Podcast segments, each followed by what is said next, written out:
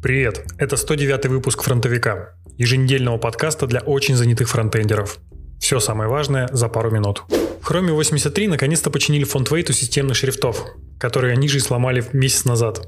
Разработчикам Chrome этого показалось мало, поэтому они подробно расписали, что причиной слишком тонких шрифтов стали сами системные шрифты в macOS Catalina. Оказывается, в предыдущей версии macOS использовался не один системный шрифт, а сразу два Сан-Франциско текст для текста до 19 пикселей и Сан-Франциско дисплей для всего остального. В новой же версии OS используется один шрифт, но у него другие дефолтные настройки насыщенности, которые нужно было подкручивать ручками. На этом история не закончилась. После подкручивания дефолтной насыщенности любое значение фонтвейт отображалось абсолютно одинаково. В итоге получился интересный технический детектив для любителей шрифтов.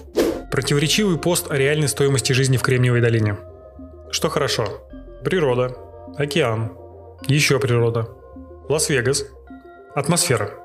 Что плохо? Дорого. Дороги. Пробки. Грязь. Бомжи. Культурная жизнь. От пожара в комментариях тяжело дышать. Доклад Никиты Дубко «Высокая цена стилей». Никита рассказывает об оптимизации CSS на каждом из этапов, начиная от получения и кэширования стилей, заканчивая отрисовкой объектов на композитных слоях. За первые 45 минут вы узнаете, как Бэм опять всех переиграл, почему лучшие практики нельзя применять бездумно и какие из них давно уже стали городской легендой. Андрей Смирнов, который, кстати, ведущий Frontend Weekend, о софт-скиллах и выборе правильной стратегии для их прокачки. Основные выводы. Soft skills важнее, чем hard skills на средней и долгой дистанции.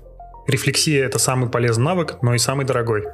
Прокачивая ответственность, вы пассивно будете получать очки многозадачности и самостоятельности – все то же самое можно посмотреть и в видео. Как провести хорошее код-ревью и никого не обидеть?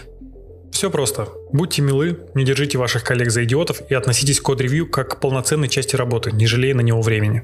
Для меня оказалось открытием, что в современных браузерах используется проприетарный DRM, ограничивающий копирование лицензионного видеоконтента. Да, тот самый DRM, ради смерти которого и убивали флеш. Если вы, как и автор статьи, захотите создать свой браузер с нуля, вы не сможете сделать полноценный аналог без одобрения Google, Apple или Microsoft. Открытые технологии, они для кого надо открытые. Google продолжает поэтапно выпиливать AppCache, предшественника Service Workers. Если в ваших старых проектах используется AppCache, например, для кэширования статики и возможности навигации в офлайне, у вас остался месяц, чтобы отказаться от его использования. Потом эта фича просто перестанет работать. Тик-так. Видео, где Андрей Мелехов, ведущий подкаста DevShachta, реализовал на Deno простейший сервер. Пока все это очень похоже на Nodus Express, ну, разве что теперь TypeScript из коробки. Помните толстенную книгу по JavaScript с носорогом на обложке? Первая ее редакция была выпущена в 1996 году, то есть 24 года назад. Совсем скоро выйдет седьмая редакция этой известной подставки под монитор. В ней аргументы описываются как многоточие args, и это позволило сократить несколько страниц объяснения, почему Arguments — это как бы и массив, но не совсем.